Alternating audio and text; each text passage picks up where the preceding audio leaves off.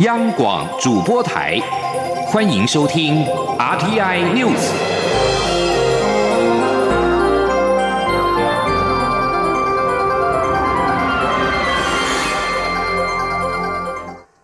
各位好，我是主播王玉伟，欢迎收听这节央广主播台提供给您的 RTI News。今天是二零二零年三月四号，新闻首先呢带您关注财经焦点。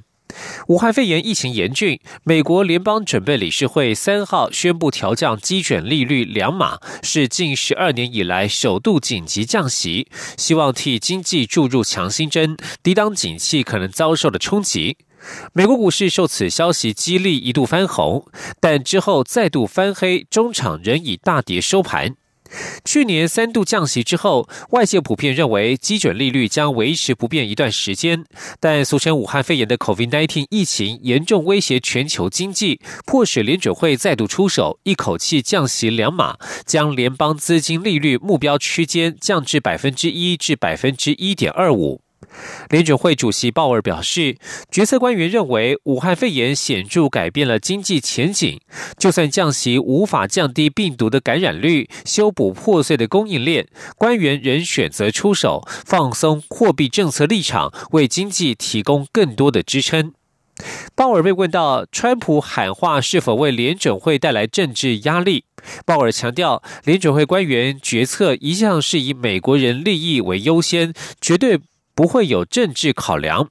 而联准会在三号宣布紧急降息之后，美股一度由黑翻红，但是鲍尔召开记者会之后，大盘再度向下，中场道琼工业指数大跌了七百八十五点，以两万五千九百一十七点作收，以科技股为主的纳斯达克指数下跌了两百六十八点，收在八千六百八十四点，欧洲股市则是全面收高。继续关心国际疫情动态，伊朗境内的武汉肺炎确诊病例持续激增，过去一天新增了八百三十五起确诊病例，累计病例数为两千三百三十六例，死亡人数增加了十一人，累计七十七人死亡。伊朗与南韩和意大利是目前除了中国之外爆发武汉肺炎的重灾区。另外，伊朗的高官及政要相继染病。继伊朗前驻教廷大使霍斯罗沙希之后，二号传出最高领袖哈米尼的顾问团权益委员会委员米尔莫哈马迪也因为武汉肺炎病逝。卫生部副部长兼冠状病毒特别小组组长哈利奇，以及国会国家安全暨外交事务委员会主席佐努尔、副总统艾伯特卡等人，则是相继确诊。最高领袖哈米尼下令武装部队投入防疫工作。美国华盛顿州卫生厅三号通报，华盛顿州的武汉肺炎确诊病例数已经从前一天的十八例增加到二十七例，死亡人数从六人增加到九人。阿根廷三号表示，境内出现了首例武汉肺炎病例，患者最近从意大利返国。智利也出现了首例患者，曾经在东南亚待了一个月。至于中国，近日则是声称境内疫情趋缓，境外移入的病例增加。三号有十三名自境外归来的中国人确诊。中国于各重要城市口岸已经开始加强检疫措施。而国内为了因应疫情的冲击，交通部在三号修正通过了协助受重大疫情影响观光相关产业转型培训实施要点，其中还包括成立专家鉴检团来检讨现有的观光软硬体设施，同时还准备利用即将编列的新台币三百亿元观光前瞻计划来进行改善，希望能够化危机为转机，为将来的复苏做出更好的准备。前的央广记者吴丽君的采访报道。在武汉肺炎疫情冲击下，交通部长林佳龙三号迅速拍板通过，协助受重大疫情影响观光相关产业转型培训实施要点。除了寄出新台币八亿元协助观光产业进行人才培训外，也将成立辅导产业景点转型的鉴检团，协助产业进行数位转。型，提升服务品质，并建设更多国际级的观光景点。希望未来景气复苏时，能吸引更多国际旅客来台。交通部政务次长王国才三号指出，未来建检团做出的结论，也将结合交通部即将推出的三百亿观光升级及转型前瞻计划来落实。王国才说：“然后这个建检团所得到的结论，会跟今年一个观光升级及转型前瞻计划，我们希望经过我们的建检，产业的转型跟国际景点的塑造。”会有这一个前瞻计划来做支持。那除了前瞻计划，目前大概五六月我们就要提到行政院，然后年底送立法院，希望能够通过。这个大概有三百亿的预算。王国才表示，希望善用这段非常时期，化危机为转机，强化台湾的观光魅力，打造台湾成为真正的观光大国。中央电台记者吴丽君在台北采访报道。行政院严拟发放振兴抵用券，刺激民众消费。国民党立委赖世宝在三号质询时建议，振兴抵用券不要限制必须在异地消费才能使用。行政院长苏贞昌表示认同，只要能够鼓励消费，尽量不要设置太多的门槛，造成麻烦。前天记者郑玲的采访报道。为应武汉肺炎冲击，经济部编列二十三亿元预算实施振兴措施，初步规划采消费折抵方式执行，共分成四种券，分别可在餐厅、夜市、商圈以及艺文活动抵用，每张券两百元，但需到国旅住宿才能获得，目的是刺激异地消费。行政院长苏贞昌三号到立法院报告中央政府严重特殊传染性肺炎防治及纾困振兴特别预算案编制情形，国民党立委赖世宝执。巡时提及，外传目前振兴抵用券的规划必须要异地消费才能使用，行政院是否已经定案？苏贞昌回应，目前还没定案，各种促进消费的意见都有，但他也认为要鼓励消费，尽量不要限制太多比较好。委员这个指教很重要，可以不可以？可以不可以？要能达到我们讲的这个目的，我觉得不要去限制比较。对嘛，当然就是不不要。现在各部位，我开两百块，我都塞车。用有钱，搁三个桶，对不对？三个吹吹蒸面盆，哦，啊，咱开两百块，哎，两百块去揣，唔能两百块咧。对啦，啊，了了佮佮了钱，对，啊，赚你两百块，有利啦，对唔对？对，有利无？有利，所以唔好去异地啦。好，好。苏贞昌表示，如果能鼓励出来消费，尽量不要太麻烦，门槛太多，否则会本末倒置。赖世宝也关切相关措施何时开始实施。苏贞昌回应，相关指法两周内就会提出。央广记者郑玲采访报道。苏奎表示，本次的特别预算编列了六百亿元，包括了防治经费一百九十六亿，以及纾困振兴经费四百零四亿，提供餐饮、零售、商圈等内需型产业、制造业、观光及运输业补贴以及消费优惠等纾困措施。特别条例相关的此法一定会在两个礼拜之内提出，各部会会在下周陆续完成发布。行政院编列六百亿元的特别预算，用于纾困以及振兴因俗称武汉肺炎的 COVID-19 疫情受冲击的产业。不过，有立委质疑劳动部没有编列任何的经费，无法说服基层劳工。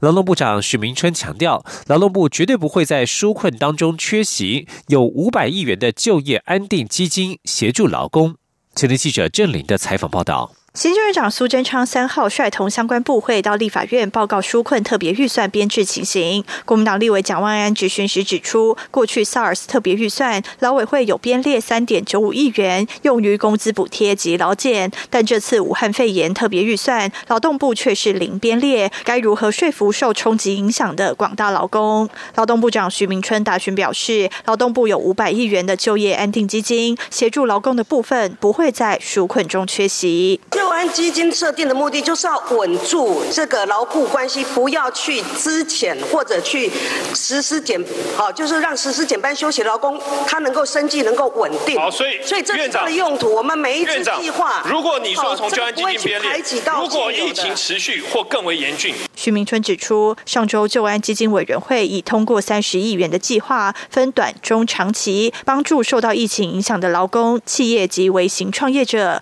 劳动部编列四十一点二五亿元来协助劳工渡过难关。苏贞昌稍后在答复民进党立委蔡依瑜质询时，则强调，外界质疑劳工被迫放无薪假，但现在已经不能有无薪假。一直有委员讲无薪假、无薪假，或者社会上无薪假，那是国民党的时候。现在不能有无薪假，你没有上班也要维持他的薪水所得不能低于基本工资。许明春补充，劳资双方因为疫情或景气影响实施减班休息，薪资不得低于基本工资两万三千八百元。这不是无薪，而是有薪，只是缩短工时，所以薪水有减少，基本工资就是一个门槛。许明春并说，若有实施减班休息的企业，劳动部最高补助三百五十万办训提升劳工技能；劳工若有参加职训，每小时也会补助一百五十八元，最高一百二十小时的生活津贴。央广记者郑玲采访报道。而劳动部统计处在三号公布第二季人力需求调查，事业单位预计四月底较一月底的人力需求净增加三万五千九百人，较去年同期略增。不过，由于调查时间是在武汉肺炎爆发之前，劳动部坦言，实际情况可能与调查有落差，将会反映在第三季的调查当中。而现在疫情肆虐全球，外资市井电子业在本月底将出现砍单潮。台经院三号指出，如果疫情可以在第一季获得控制，后续电子业等制造业需求将出现明显的 V 型反转。但是如果拖到第二季，全球经济将再度下修，将连带影响今年台湾的经济成长率，可能会比主计总处目前预期的百分之二点三七还要低。今天，央广记者谢嘉欣的采访报道。武汉肺炎疫情蔓延各大洲多个国家，最初的疫情爆发国中国仍未完全复工，因预期供应链恐将断裂，外资近期也下修电子业展望，甚至预测在三月底将有电子业砍单潮显现。台经院景气预测中心副主任邱达生表示，疫情使得终端需求减缓，对国际油价造成冲击，将进而影响物价，出现通货紧缩的疑虑。此时客户端下单。意愿确实会大幅下降，甚至砍单，不利电子业营收表现。不过，当疫情结束后，电子业等制造业需求预期将大幅反弹，来填补先前损失。但对商业服务业而言，因错过消费档期，冲击就会比较大。邱大生指出，目前主计总处对台湾今年经济成长率的预测为百分之二点三七，这是基于疫情可在第一季获得控制为前提。然而，经济合作暨发展组织 （OECD） 最新的预测，若疫情拖到第二季以后，全球经济成长率将在下修，届时台湾也同样会受到影响。他说。如果延续到第二季，我想全球经济，包括台湾在内，经济数据都不得不做调整了。因为二零一零年到二零一九年，过去这十年，台湾的经济成长跟全球的经济成长的相关系数，哈，是达到九十二 percent。所以说，当全球整个减缓，你台湾不太可能都不受影响。至于今年台湾经济成长率是否能保二，邱大生认为一切犹未知。除了关注疫情发展的情况外，也涉及。到台商回流带动固定投资的效应有多大，以及政府后续刺激消费的措施是否奏效等。中央广播电台记者谢嘉欣采访报道。而随着疫情持续蔓延，越来越多的机关场所需要购置额温枪。由于担心额温枪出口造成防疫缺口，经济部在三号表示，已经与厂商沟通，初步规划额温枪禁止出口到三月底。经济部官员表示，限制出口会影响到厂商正常的商业模式。之前都在评估需求的状况，而最近随着疫情的变化，想要精准确认是否有发烧情形的民众与机构越来越多，所以需求量变得比较大。另外，海关在三号公布了二月份防疫物资进出口情形，反映需求。N95 口罩、防护衣等进口量大增，一般口罩因中国减少对外出口，使得二月进口的数量较一月基几近是腰斩。消毒剂、酒精也有进口趋紧的现象。观察进口来源，除了 N95 口罩主要是由美国进口，防护衣、防疫用塑胶衣衣着主要进口国都是中国。这里是中央广播电台。大家好，我是贝尔。搭乘大众交通工具应该要注意哪些事情呢？第一，避免用手触摸眼、鼻、口。第二，若需要拉把手，尽量使用同一个，可以减少接触到病毒的机会。第三，想要咳嗽或打喷嚏时，用衣袖遮住口鼻，可以避免口沫传染。第四，搭乘之后记得用肥皂洗手，保持双手清洁。如果有呼吸道症状或是生病发烧，应该在家休息。如果要去看医生，记得戴上口罩，利用私人的交通工具前往，才能保护自己，也能保护别人。由政府请安心资讯由机关。关署提供。各位好，我是主播王玉伟，欢迎继续收听新闻。中央流行疫情指挥中心三号宣布新增一名第四十二案 COVID-19 武汉肺炎确诊个案，指挥中心初判是第三十四例在住院期间向外传染给医护人员，而曾经与该医护人员接触的第四十二例疑似因此感染。指挥中心表示，这一起院内群聚个案已经掌握两百九十五位接触者，并裁减两百四十七人，其中六人确诊，两百零六人是阴性，其余的检验当中。请听记者杨仁祥、肖兆平的采访报道。COVID-19 武汉肺炎确诊个案来到四十二例。中央流行疫情指挥中心指挥官、卫生福利部部长陈时中三号表示，这名五十多岁确诊女性个案，目前判断就是二月二十八号宣布确诊的第三十四例所带出来的新增个案。陈时中解释，在第三十四案住院期间陪病照顾家人的第四十二案女性与三十四案同。同楼层，而这名女性在陪病期间，曾经与因院内感染确诊的护理人员有短暂接触，目前正进一步厘清可能的感染源。他说：“同病房不同的病室啊，病室比较小，他是一个陪病啊，陪病的家属。那这个他没有国外国内外的旅旅游史。那二月二十三日啊，因为全身倦怠及咳嗽，到诊所就医。”那我们在做相关的疫调的时候，当然也包含了，哈，像三十四案里面的哈同病房的。由于第三十四案一口气带出六起确诊个案，引起外界关注院内感染问题。指挥中心专家小组召集人张尚淳表示，这一系列可以说是院内群聚感染，但他强调，从第三十四案的接触者以及所及的病房单位都有掌握，就连已经出院的病人也会持续追忆掉。他说：“目前还是局限在这个病房里面，呃，相关的，所以这个病房，我们呃第一时间也跟大家报告，他马上就已经呃关闭啊清空，那把病人通通移到其他的地方去。那即使已经出院的病人，我们也继续要去去追。不过追源头却被工位专家质疑是用雕花态度做疫调。指挥中心解释，溯源不全然是要知道感染源，更重要是要掌握源头。”有没有传给其他人，并强调医调会量力而为。由于确诊调结果是否公开也是舆论话题，因此陈时中则主动画了优劣分析表，坦言在夜里不时反问自己。他表示，公开好像言之成理，提高民众警觉，但却也会让当事人选择隐匿资讯。如果因此造成防疫漏洞，对社会难道会划算吗？所以他再次强调。只有在无法完全掌握行踪的情况下，才会公开确诊意调结果。中央广播电台记者杨仁祥、肖兆平采访报道。美国的安养机构爆发武汉肺炎疫情，引发外界关注，国内长照机构的防护措施是否周全？对此，中央流行疫情指挥中心表示，疾病管制署已经对国内三千多家长照机构进行了访查以及防疫宣导，整体的管理措施都跟医医疗院所差不多，防疫措施一个也不会少。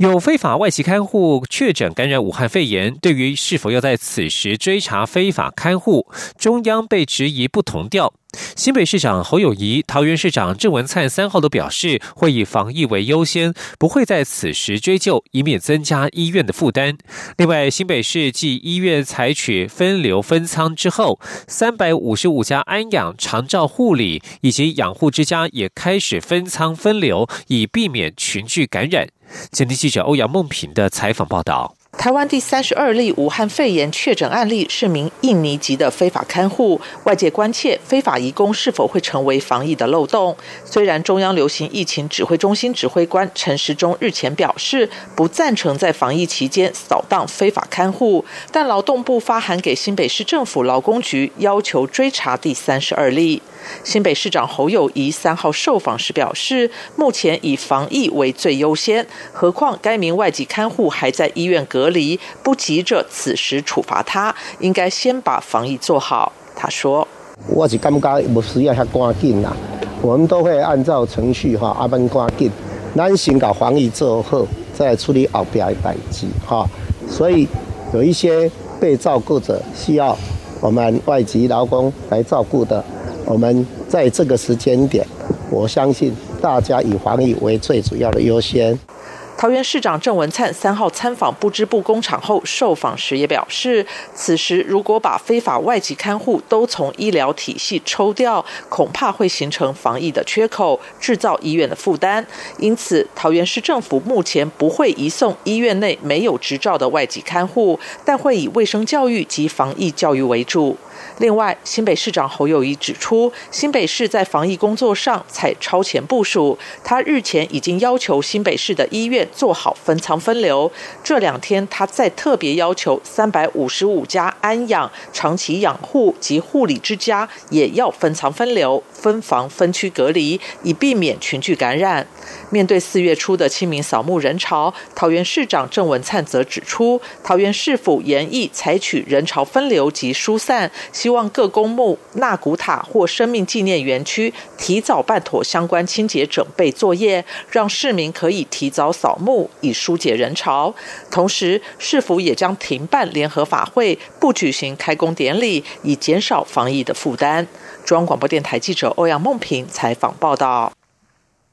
为了降低居家检疫者从机场返家的防疫风险，并兼顾其交通需求，交通部三号宣布已经完成了居家检疫者自机场返家交通方案规划，将以机场排班计程车以及租赁车提供居家检疫者点对点的交通服务。三月十一号开始，如果入境居家检疫者违反该规定，仍搭乘大众交通工具，依法可处新台币十万元以上一百万元以下的罚。环，今天央广记者江昭伦的采访报道。由于中央流行疫情指挥中心已经将中国大陆、香港、澳门、韩国、意大利及伊朗旅游疫情警示提升到第三级，凡是从这些国家地区入境的旅客返国，必须进行居家检疫十四天。为了让这些居家检疫者下机后能有一条及时安全返家之路，并降低防疫风险。交通部航政司司长叶协龙三号在指挥中心记者会上表示，交通部已经规划居家检疫者自机场返家交通方案，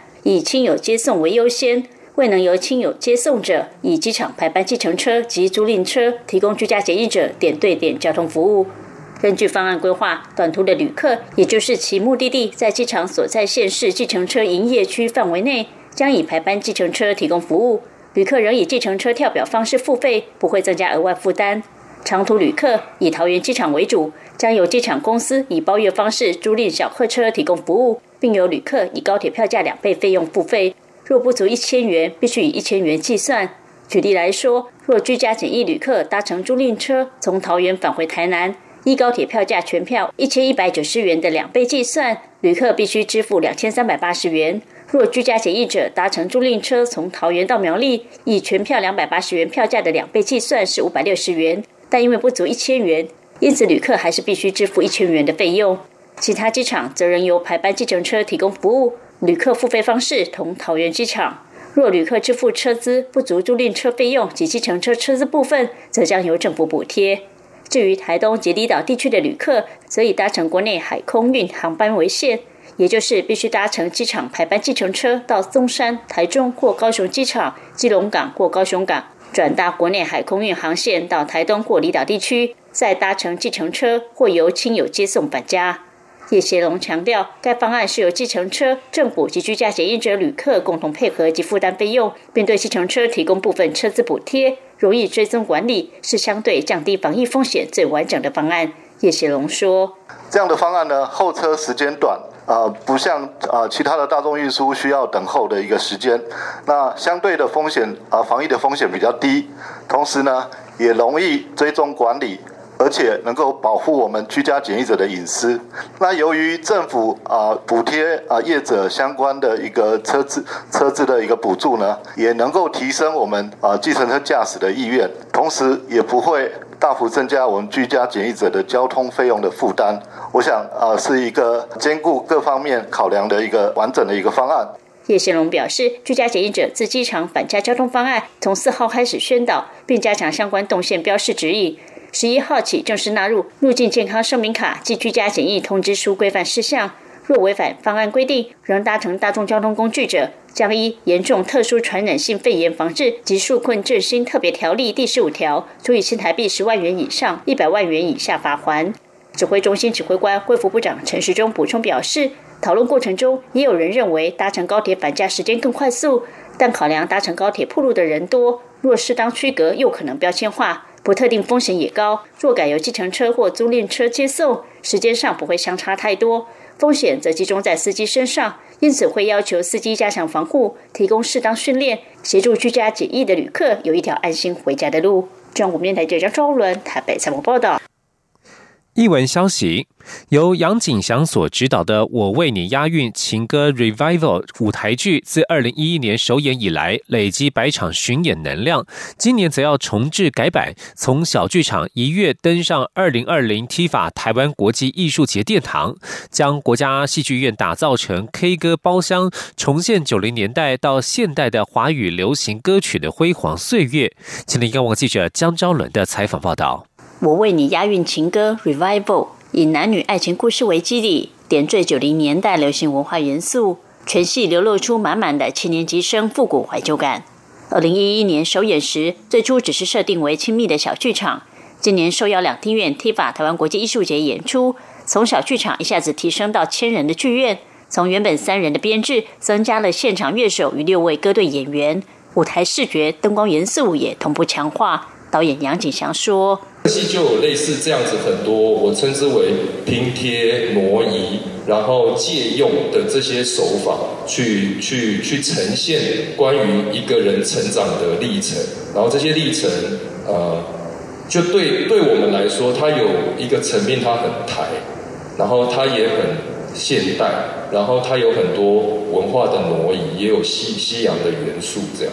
不过，为了保留在小剧场里与观众的互动感。加上现场将会演出近四十首曲目，新版内容特别把国家戏剧院舞台打造成大型 KTV 包厢，演出的曲目全是现场乐手重新编曲，让观众重温台湾九零年代到现代的华语流行歌曲辉煌岁月。台上台下共同欢唱，现场还规划 VIP 体验观看区，让观众一边欣赏，还可以享用演出的特调饮品与精选点心。演员部分找来曾获金钟奖戏剧节目女配角的孙可芳担纲新版制作的女主角。孙可芳说：“大学时期总是努力存下钱到两厅院看演出，没想过自己有一天可以登上剧院舞台饰演女主角，非常期待。男主角仍是原班人马王宏源与林佳琪，两人将在展现绝佳默契。”另外，演出也特别邀请李佳维、李友廷、陆嘉欣、严艺格四位明星情歌王助阵，一连四场在特定的桥段中现身演唱经典情歌，带给观众惊喜的 K 歌时刻。对于武汉肺炎疫情可能带来的冲击，杨景祥说：“一切按照国家政策规定，既然没有说大型演出要停演，他们就不会喊停。况且国家戏剧院有最高等级防疫措施，参与演出反而感觉很安全。”我为你押韵情歌 Revival 将于六号到八号在国家戏剧院演出四场，八号下午场则同步规划触觉导览与口述影像，提供视障观众能了解这部经典的重制作品，更融入演出中。中国面台记者张超伦台北采访报道。新闻最后关心环境议题。科学家三号表示，空气污染严重肆虐全球，使得全球人口的平均余命缩短近三年，而且每年有八百八十万人因为空污问题提早死亡。空污所造成的提早死亡人数远高于疟疾和艾滋病。根据这些科学家在医学期刊《心血管研究》发布的研究报告，消除因为燃烧煤、石油和天然气所释出的有毒物质和会造成肺部阻塞的微粒，将使得人类的平均余命增加整整一年。研究结果显示，与其他造成人类提早死亡的因素相比，空污每年造成的提早死亡人数比疟疾高出了十九倍，比艾滋病高出九倍，也比酒精造成的提早死亡人数高出三倍。以上新闻由王玉伟编辑播报，这里是中央广播电台台湾之音。